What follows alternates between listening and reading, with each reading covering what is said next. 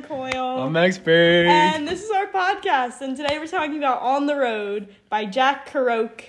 We had to YouTube listen to how to pronounce his last name, and now we're here. So let's get right into it. So On the Road is about literally people who are on the road. Yeah, it encompasses the Beat Generation, which was a youth subculture in around the nineteen forties and fifties. Like the after... vegetable? Yes, like the vegetable, Madeline. Okay. It was, was post-World War Two, and it was pretty much about rebellious American youth and their attempt to subvert the culture, um, yeah, and have a fun time on the road. Um, I feel like, notably, they did not eat any beets. Yeah, that is a notable. That's notable. Okay.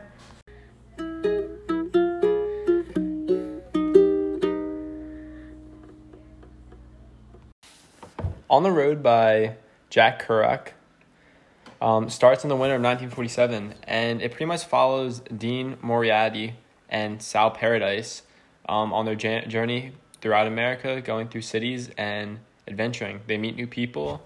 Um, and there is what we're going to focus on, the racial tension and the, the racism within the book.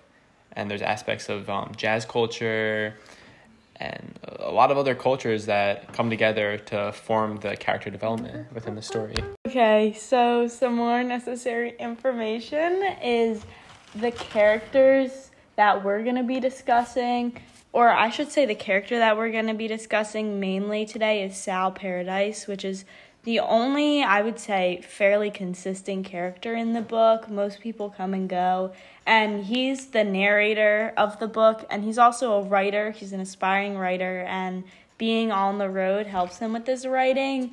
But he's also surrounded by influential friends of his, those being people like Dean, Carlo Marx, and Mary Lou. So I think Jack Kerouac romanticizes the marginalization of the characters that Sal Paradise interacts with. And I think that's a big part of the book because the whole idea of the book is sort of the development of Sal. And you'll see that throughout the book, he has the ability to live other people's lives for short periods of time. But these people have no way of leaving their life, mainly because they are oppressed or or minority groups of people. Hey, it's Max, and our, what's it called, a thesis statement? Yes, a thesis statement. Yeah, they're similar. Yeah, so Max and I didn't even intend on this. We didn't read each other's thesis statements because Max changed his from when we did, like, our, what are they called? Graphic organizers? Yeah, from when we did our graphic organizers, he just changed his because he he was like, I have such a good idea. It was the same thesis statement as me, so ours are very similar, but, like, I think that's fine. We can just discuss it.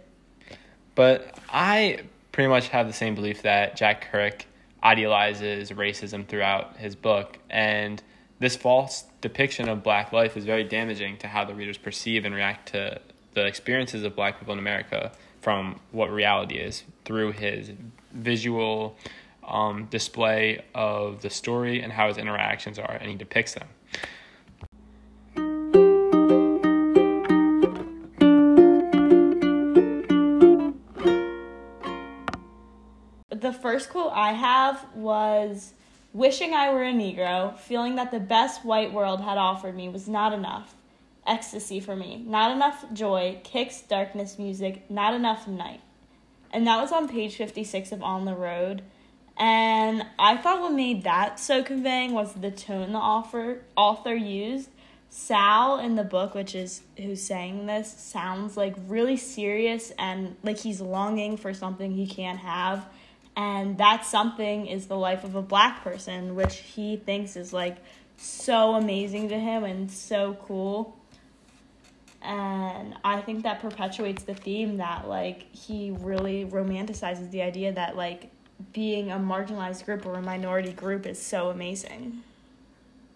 Um, the first quote I'm going to use from Jack Kerouac is on page two ninety-seven. And it's when he pretty much states that Freddie uh, a person he's interacting with within within the Chaz culture, wore a tattered suede jacket, a purple shirt, cracked shoes, and zoot pants without press. He didn't care.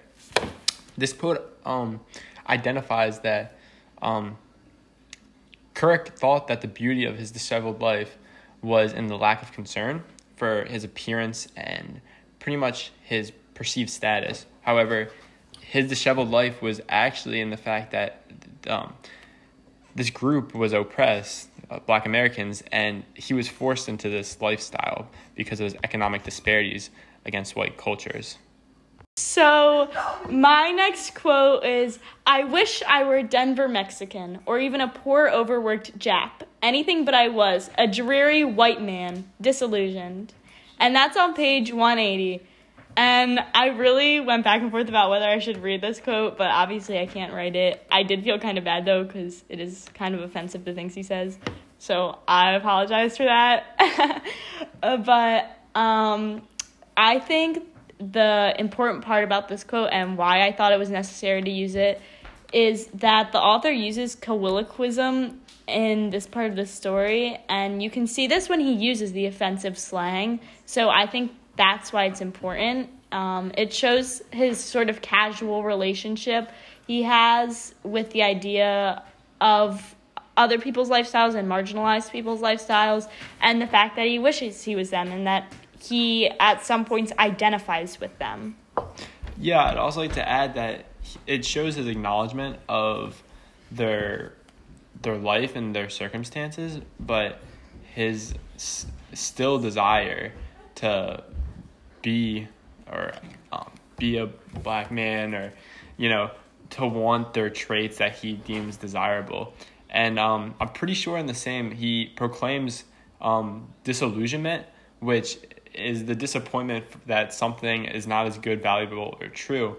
And he misuses this because if he was truly disillusioned, he would wouldn't gloss over their hardships. You know, he would see this, but his perception is so flawed that he uses the word. Yeah. Okay, no, we're no, back. We're no. back. And Max, we already recorded this part, but we deleted it. And by we, I mean I, because it didn't sound good. It was good. He forgot to put his literary device in, and now he's trying to get back into his groove. So there's our preface for this segment. It was great. And now he's trying. Here we go. But the quote I used was short. It's Negro jazz shacks in the oil flats. And you might not... Uh, there's no context to it, but the context is within um, the imagery that he uses about the jazz shacks. And there's an inherent sense of inferiority put onto jazz culture, which he's describing, yet he idealizes the singers at these jazz shacks. And so this idealization shows the romanticism that he puts on to the African-American community, which is inherently racist because of his... the inferiority that he shows. Okay, so my final quote about my theme and with my last literary device is, um, there was an old Negro couple in the field with us. They picked cotton with the same God-blessed patience their grandfathers had practiced in Antebellum, Alabama. They moved right along their rows, bent and blew, and their bags increased. My back bent began to ache, but it was beautiful kneeling and hiding in that earth. And that was on page two fifteen of the book. And I think this is the most impactful quote, which is why I saved it for last, because it's quite obvious. Like, it's to an extent where he is romanticizing these people's grandparents who were slaves. And I think the the literary device that sort of enhanced this quote was a euphemism, and that's when he's saying they picked with God-blessed patience and called the work beautiful. I think he was saying that in replacement to saying that they're being forced to do back-breaking, sometimes deadly labor in hot heat.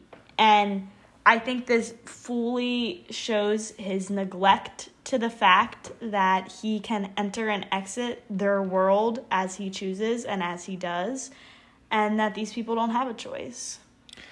Yeah, I mean, I would I would agree with what you said. And I think um, on the same page, he describes that he worked in the fields for an hour or two, and it was it was painful, and yet he still he still idea he's you know he still romanticized their efforts, and he still wanted to uh, have their lifestyle. Yeah, and like he did it for an hour or two, like completely being ignorant to the fact that these people's grandparents and they are doing it for their entire lives. Yeah, yeah. And so I think it really diminishes um, their life and the racism within society through his depiction within the book. Yeah, I agree. So the last quote that I'm going to be using is actually the first experience Paradise has with a black man in this story, Mister Snow. And he describes Mister Snow's uh, community as the only community in America where whites and Negroes live together voluntarily, and that was so and so wild and joyous a place I've never seen since. This uses um, the tone, like a sarcastic tone, to almost diminish um, what African Americans have to face, and he sees all the positives within this town without, uh, you know, seeing the, the racism and the segregation that the African Americans face. And so this romanticized uh, vision of cultures combining and being one is is false, and it damages the perception of the reader to what real life is like.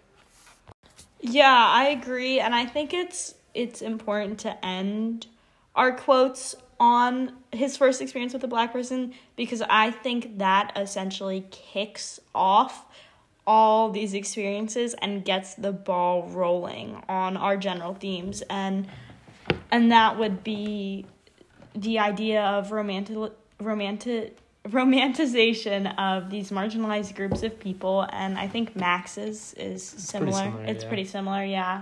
Sort of that general idea. And I think that quote is really what got the ball rolling for those quotes.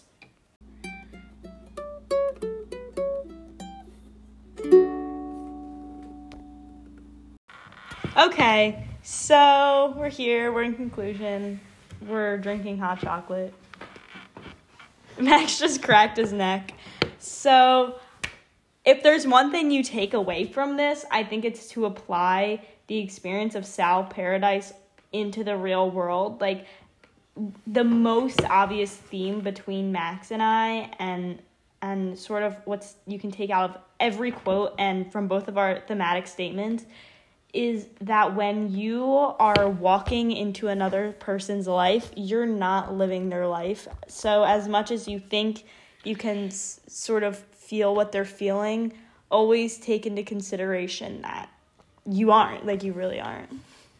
Yeah, I'd also like to add that, um, you know, it shows the diminished perspective of the majority in societies. Uh, you know, people believe that what they see is what it is, like you said, but when you're in a position of power and privilege, it's it's impossible to see from the view of someone who's in a position, a minority position, or someone who's oppressed by society. Yeah, I agree completely with that.